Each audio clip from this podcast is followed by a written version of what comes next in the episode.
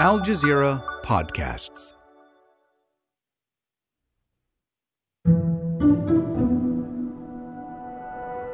Tension is spiking in the Middle East following a series of events happening back to back.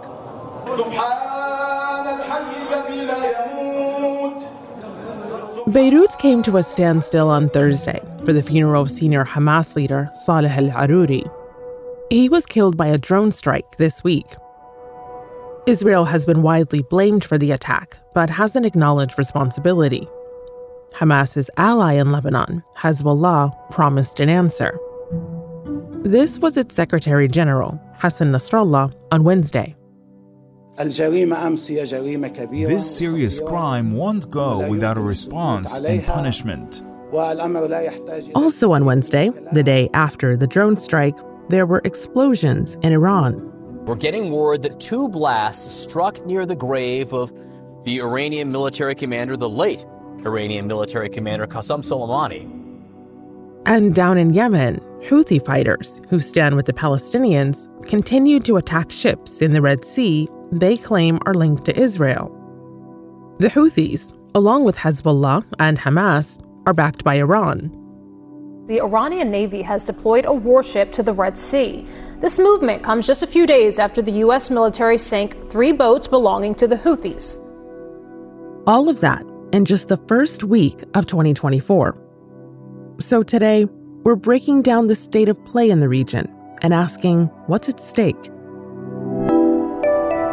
I'm Malika Bilal, and this is The Take.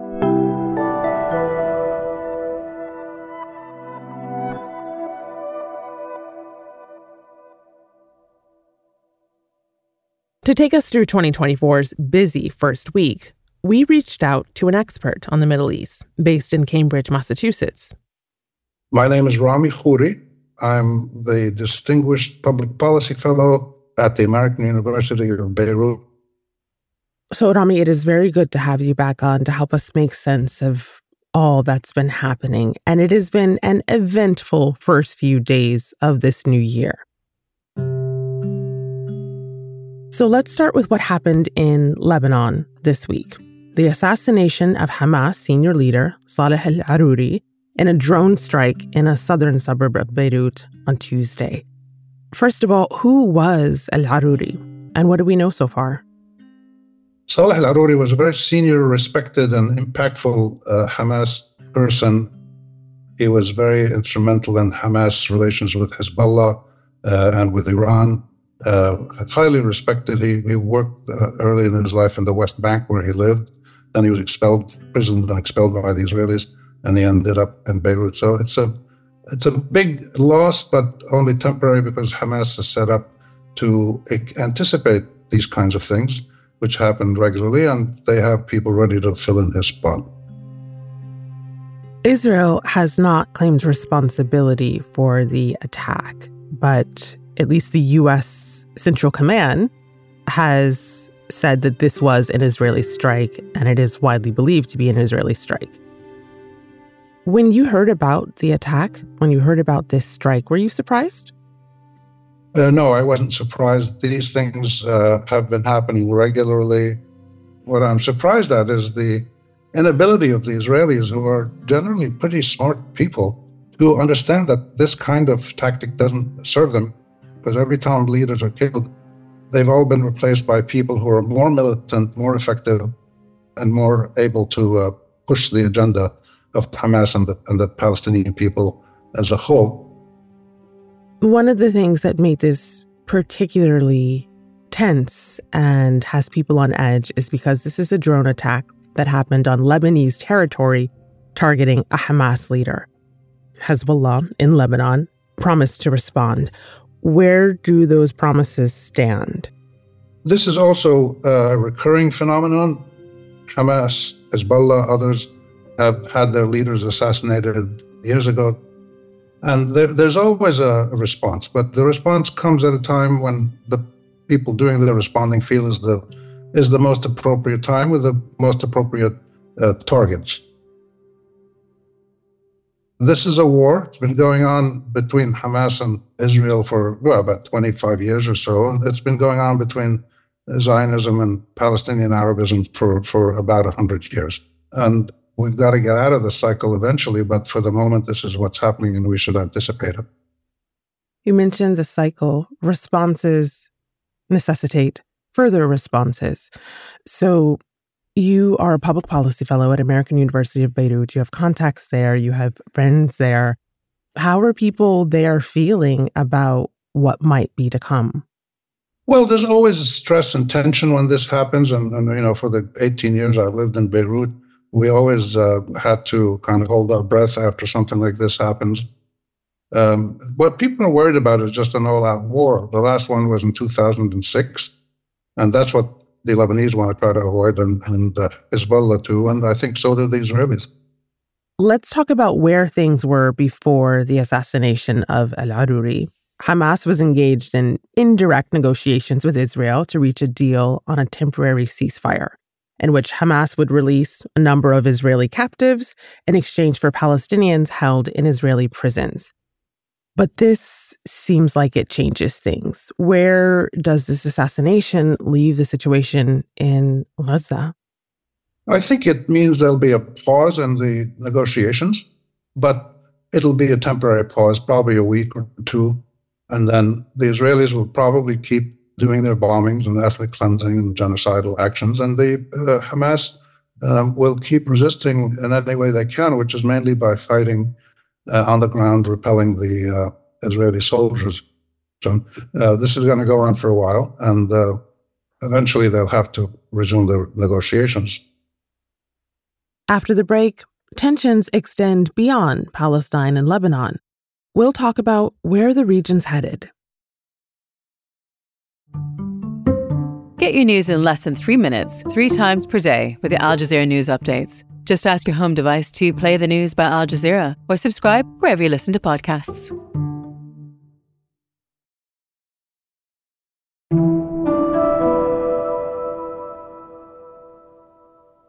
So, Rami, let's talk about something else that happened in this very eventful week, and that was in Iran. A day after the assassination of Al Aruri, around 100 people were killed in two bomb explosions near the tomb of Iranian General Qasem Soleimani. Crowds were gathered there to mark the anniversary of his assassination by the US. The Islamic State group have accepted responsibility for those attacks. They claim that they were the ones who caused that deadly twin blast. What do you think of the timing and the target of those bombings? It's not routine, but it's not a big surprise. And it won't have any impact because uh, they're not really hitting the leadership uh, of, the, of the Iranian uh, Revolutionary Guards. In fact, when they killed uh, uh, General Soleimani, the process that he was leading, the coordination with all of these different groups around the uh, Arab world, that Hamas and Hezbollah and others, went faster and faster and had more impact, as we saw in, in Gaza. Can you give me a little bit more about that? Because that was called, that coalition, if you will, was called the Axis of Resistance. Explain what that meant. Yeah, uh, starting about 30 years ago, the group of countries and movements in the Arab region called themselves the Resistance and Deterrence Front. Now they just call themselves the Axis of Resistance. And they resist against Israeli colonization and Israeli crimes and policies. And they also resist against the United States and Western imperial powers who try to push people around in the region. It used to be the British mo- mostly, now it's the Americans as well. Uh, but they basically work together. This is a, a, really, really significant development where you have Hezbollah in Lebanon, Hamas in Palestine, Ansarullah, the Houthis in Yemen, and then smaller groups in Syria and uh, Iraq. All of them supported by Iran, helped uh, Iran help trade them, supply them and most importantly, they now coordinate together. And we've seen this uh, in the last couple of weeks. And this is something really significant whose full impact will be seen in the years ahead.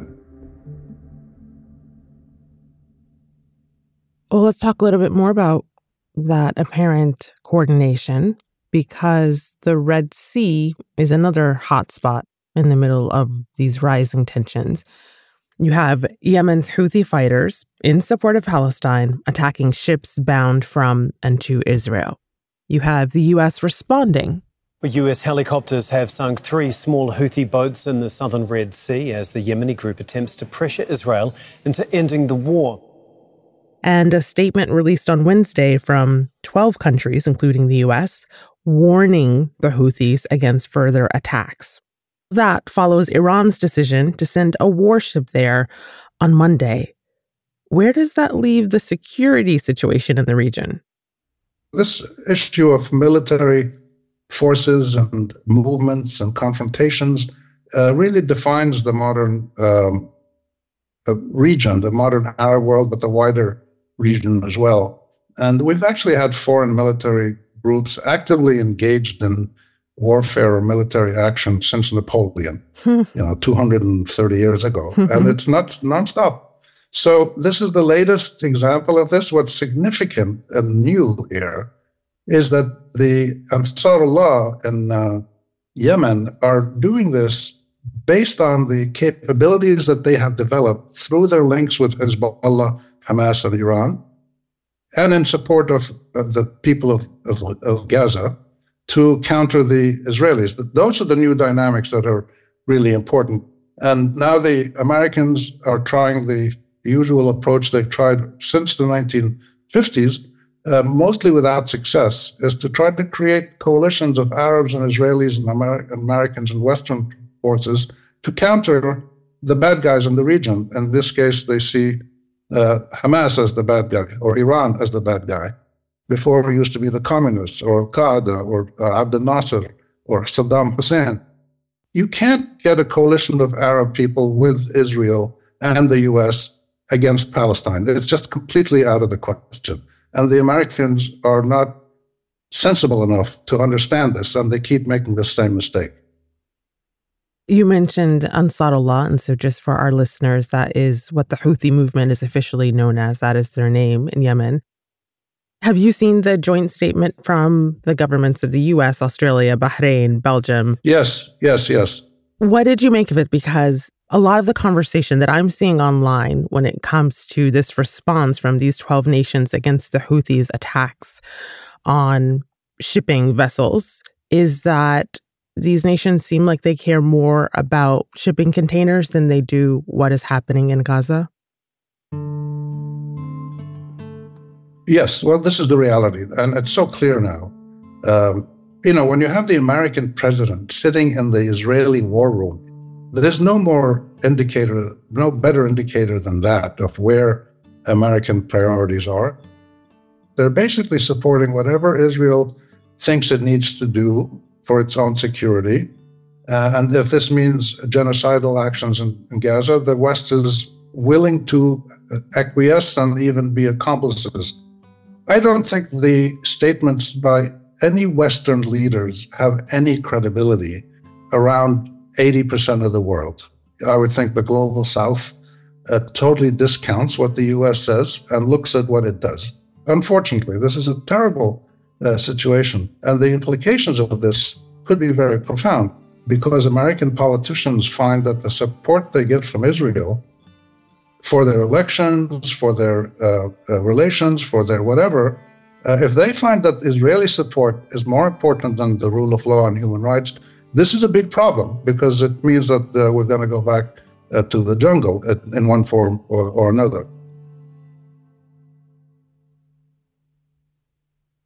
Does any of this, all that we've been talking about, the events of just this one week, does any of it bring us closer to seeing an end to Israel's war on Gaza and the situation faced by Palestinians there and in the occupied West Bank?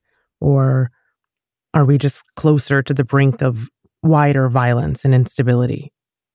It's hard to tell, really. These are unprecedented times and unprecedented actions. I mean, what the Israelis were doing is unprecedented. What Hamas did was unprecedented what the Americans and the West are doing are, is unprecedented. We've never reached this point before, so we don't know how it's going to play out. We may have some areas uh, of some hope. One of them is the fact that, and this is ironic maybe, but the, the strength of this uh, resistance axis, the ability of these groups to kind of check the Israeli and American militarism and possibly bring about a ceasefire and exchange of prisoners and hostages and uh, uh, and then possibly you know move on later uh, to a uh, negotiation about the underlying issues between Israelis and Palestinians. I wouldn't uh, rule it out, and because already we've seen uh, Netanyahu and the Israelis do things that they said they'd never do. Already they're starting to pull out some soldiers. Netanyahu said he'd never have a ceasefire, he'd never negotiate. But he's done all the things that he said he never would do because he's confronted with a military situation which is bad for him. Finally, Rami, so much has happened over this past week, but what might be just as notable is what hasn't happened and which countries we haven't heard from. What do you make of that calculus? One of the things that really strikes me is how little public support has come from the Arab governments. It's not surprising, maybe, because most Arab countries depend on the US and Western countries for uh, support for basic survival to pay the salaries of their uh, government employees and army and feed their people, etc. Uh, so it's not surprising, but it's really quite sad that the Arab countries, after a century of trying to develop sovereign states, have actually found themselves in a situation of desovereignization, that they don't have the power to take sovereign decisions in the benefit of their own people or the Palestinian people. And that's The Take. This episode was produced by Sari Al Khalili and Ashish Malhotra, with Negin Owliaei, Chloe K. Li, Miranda Lin, Khalid Sultan, David Enders, Amy Walters, Sonia Bagat, Zaina Badr, and me, Malika Bilal. Our sound designer is Alex Roldan. Alexandra Locke is The Take's executive producer, and Ney Alvarez is Al Jazeera's head of audio. We'll be back.